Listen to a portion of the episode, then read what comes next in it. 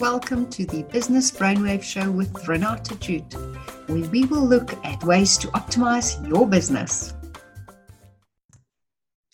In this episode of Business Brainwaves, we will look at the fatal mistakes that small businesses make. Let's face it, business is by no means child's play, and mistakes can be costly and detrimental. But then there are those mistakes that can be absolutely fatal to your business. In this episode, I will address the five tax mistakes that could prove fatal to otherwise successful businesses. So, over the last number of years, much has been done to give small businesses some preferential treatment.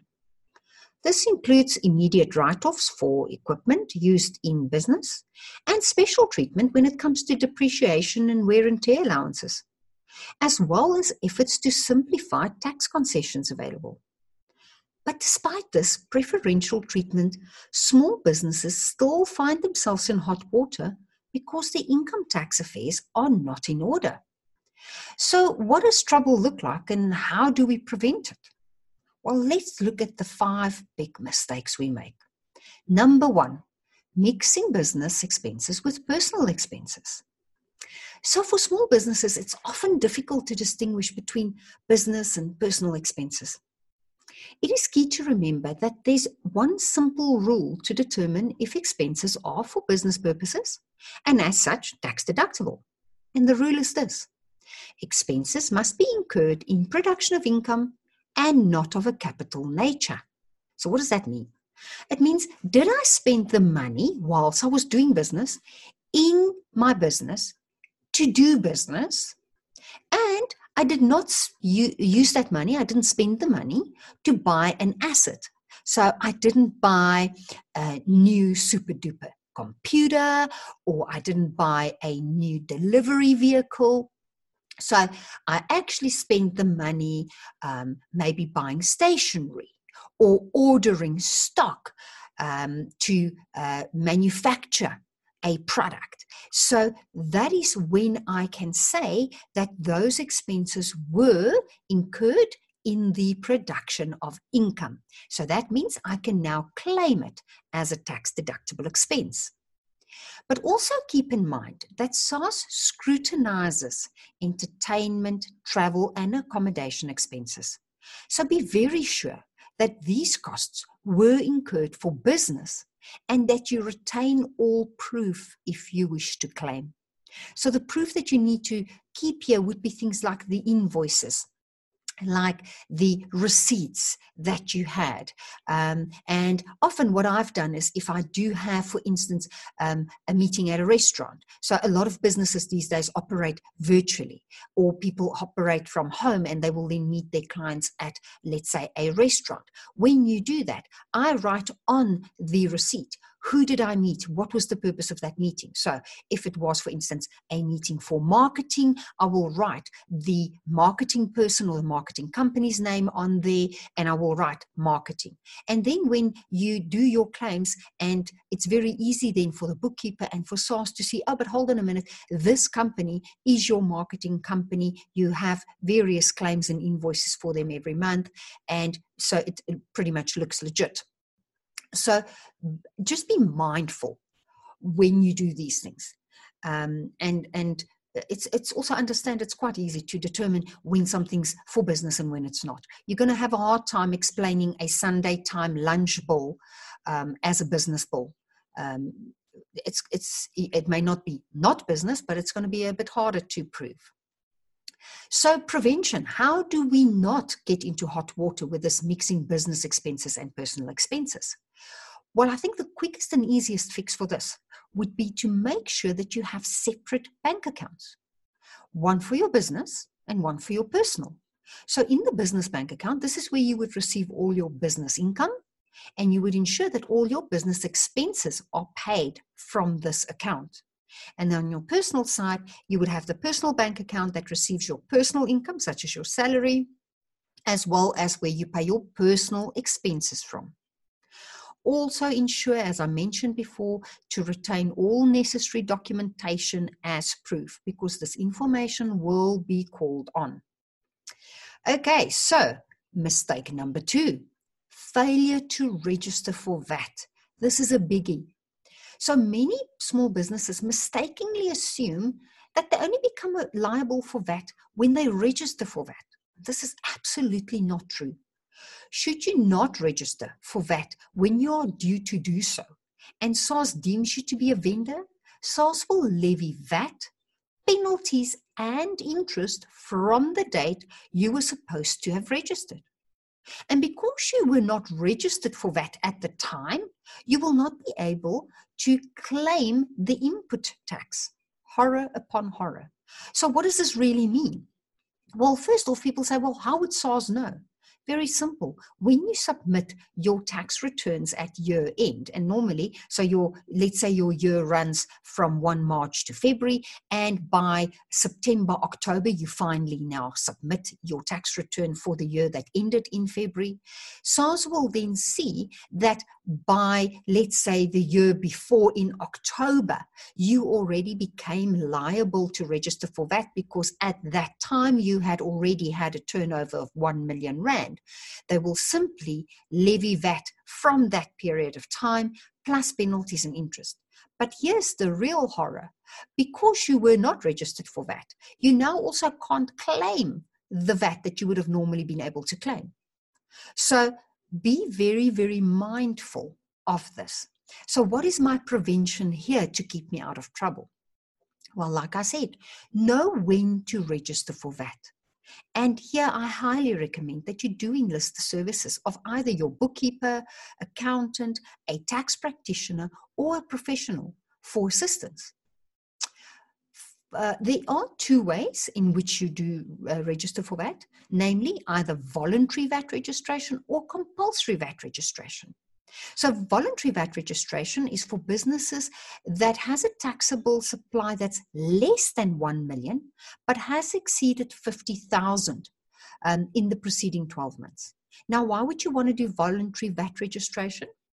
Well, if you're in a business where the majority of your business is with VAT vendors and you are um, uh, paying a lot of VAT, you would want to also, and you've got where you have input VAT, then you would want to register for VAT. Let's say you are a service company um, and the majority of your services rendered is to non vatable entities, then voluntary VAT registration would not serve a purpose because there's really nothing you can claim VAT on. So you would land up paying VAT, but there would be precious little you would be able to claim the input VAT on. So just understand when you should uh, voluntarily register for VAT. But then there is the compulsory VAT registration, and this is for any business or individual when they are trading in their personal names that exceeds 1 million Rand turnover in any consecutive 12 month period. Now, remember, this is for a business where either in the month where you uh, turn the 1 million mark, then you have to register and you've got the 21 days to do so. So uh, SARS will give you a 21 day lead period. Or alternatively, if for instance, I am a business and um, I had no idea that I was going to do 1 million for my particular tax year, and all of a sudden, a big deal comes across my desk. The minute I sign the documentation for that desk, that uh, for that deal, sorry, that now actually guarantees that million rand, at that point, I have to register. So either when you actually physically have the 1 million or when you are going to have 1 million in that particular tax year and you are very well aware of it that is when you would have to register but again if you need more information on that, do enroll the services of a professional. And um, in the uh, the text below, I will also post the link, the direct link for the VAT uh, section on SARS, where you can go directly to the SARS website and go and read more on the VAT registration. So, mistake number three failure to supply SARS with supporting documents for verification or audit. So again, this is a biggie, people. When, bus- when a business submits its tax return to SARS, the filed returns may be selected for verification or audit. So, what happens? My bookkeeper or my accountant have now done my books, and the tax return is submitted to SARS. And literally, I've seen it uh, in my years when I owned uh, accounting firms. We would literally, within a couple of hours, we would get a notification back that would say uh, selected for verification it may immediately also trigger for audit. So SARS has in the, let's call it in the back end, they have algorithms that run. And depending on what is on your tax return, it may immediately select you for verification or audit and that's when you get it within a few hours or alternatively when you do your um, whole submission and it is a manual process you may get it later so, SARS conducts audits by inspecting the taxpayer's financials, accounting records, including supporting documents. So, what's now happened? I've submitted the tax return. I think I'm now done. SARS comes back and goes, Oi, but I want to see your documents. And this is where it becomes very important. Sometimes what happens is the notification of this documents that's required is sent to the person that has actually submitted my tax return and not to the business owner. So it's also the job of the business owner to make sure that they stay on top of the, the tax affairs with the bookkeeper or the accountant that is dealing with this. So, what is my prevention here to not get into trouble with SARS? So, if you are notified of a verification or an audit by SARS, ensure to supply the required documents within 21 working days of the date of the SARS notification. Like I said, in my experience, sooner is much better. Some of the documentation that's typically requested may include bank statements, definitely travel logbooks. If you've claimed uh, travel, then travel logbooks will be called for. Receipts for medical expenses paid by the taxpayer. So that's more on your personal side when there's um, uh, on your uh, personal tax and the medical certificates. Uh, retirement annuity certificates. So, if the business is, for instance, paying towards the retirement annuities of the staff, there's financial statements, these VAT schedules, these valid tax invoices. So when you are claiming expenses, SARS will call on those invoices, and then documents relating to income and deductions. Remember that as the taxpayer, the business is obliged to retain all relevant documents for five years after assessment. So, what does this mean? It doesn't mean the date that I submitted the tax returns and now I'm done. No, no, no. It's when SARS comes back to you and says, I am now happy. I have assessed your tax return. This is the amount tax payable, or there is no tax payable only from that date. But in my experience and my recommendation is do keep that information in electronic format if you can, somewhere in a cloud for as long as you can. Because even though currently the rule stands at five years, there's been a lot of discussions about extending that to eight years, um, which has not yet happened. Uh, but there is discussions about that and i have personally dealt with um, a couple of individuals and businesses that all of a sudden SARS goes back to them and go well, you owe us money from, and it's eight years back, 12 years back, 15 years back. And the person will go, well, our taxes were paid. It was up to date. We got an assessment. Everything was fine. And SARS goes, yeah, but we've picked up that there was this or that.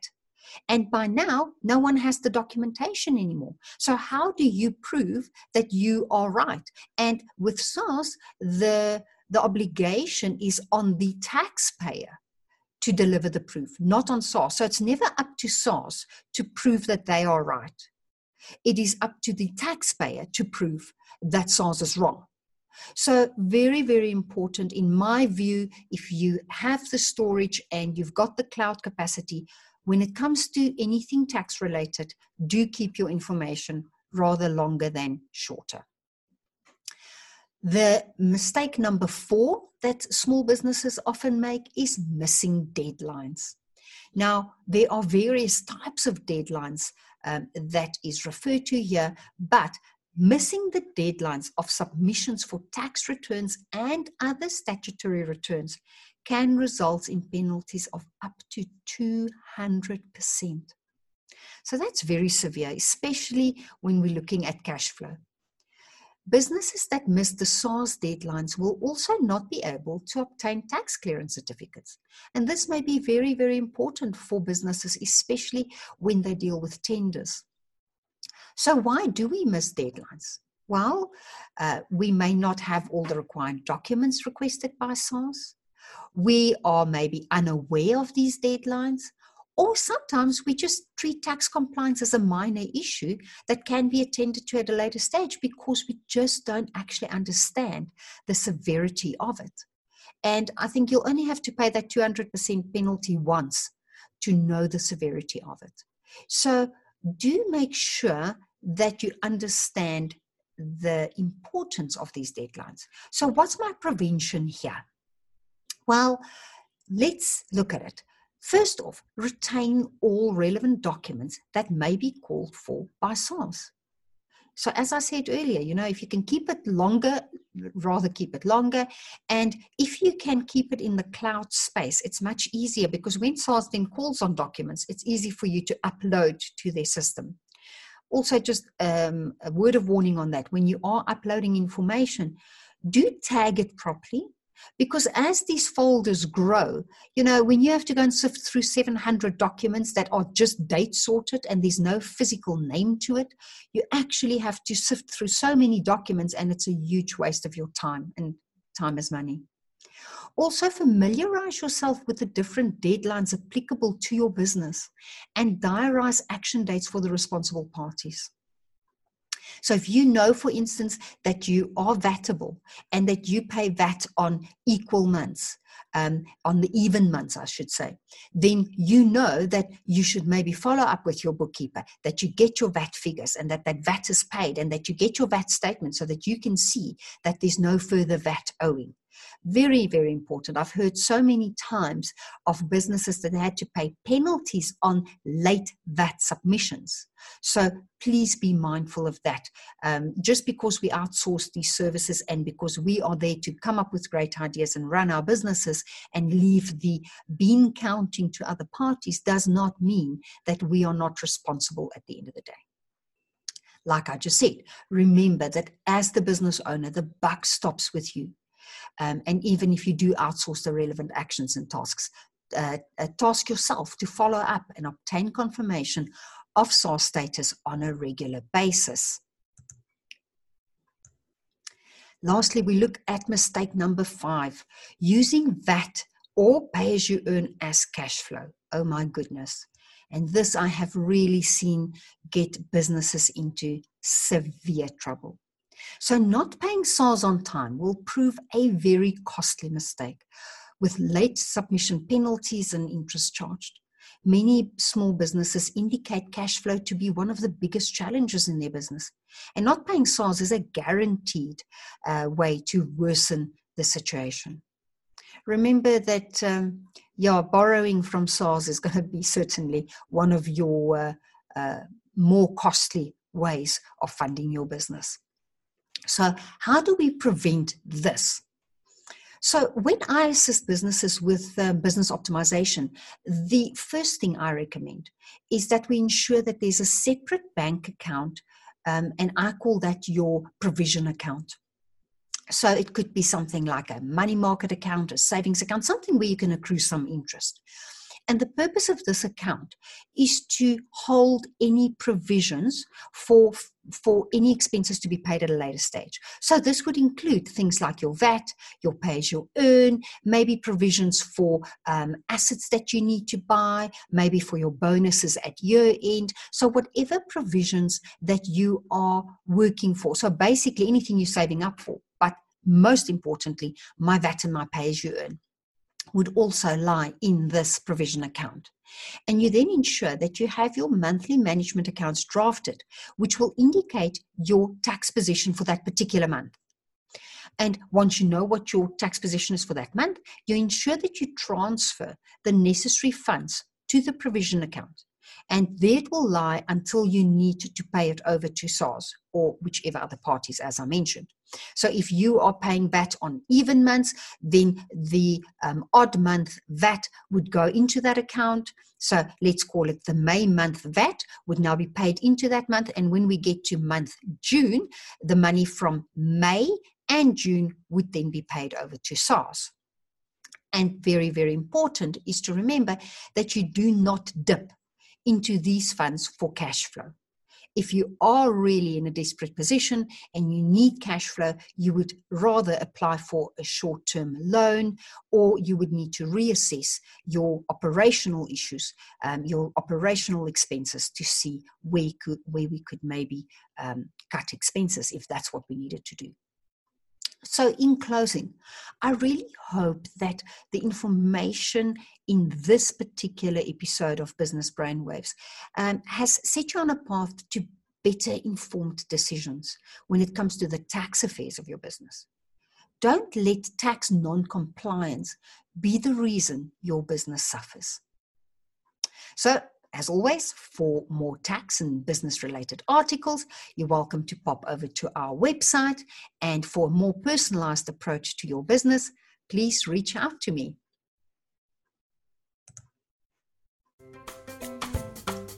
Thanks for listening to this episode of Business Brainwaves. For more Business Brainwaves, please visit my website nobleprosperity.co.za, follow me on Facebook, or connect with me on LinkedIn. For easy access, the links are posted below.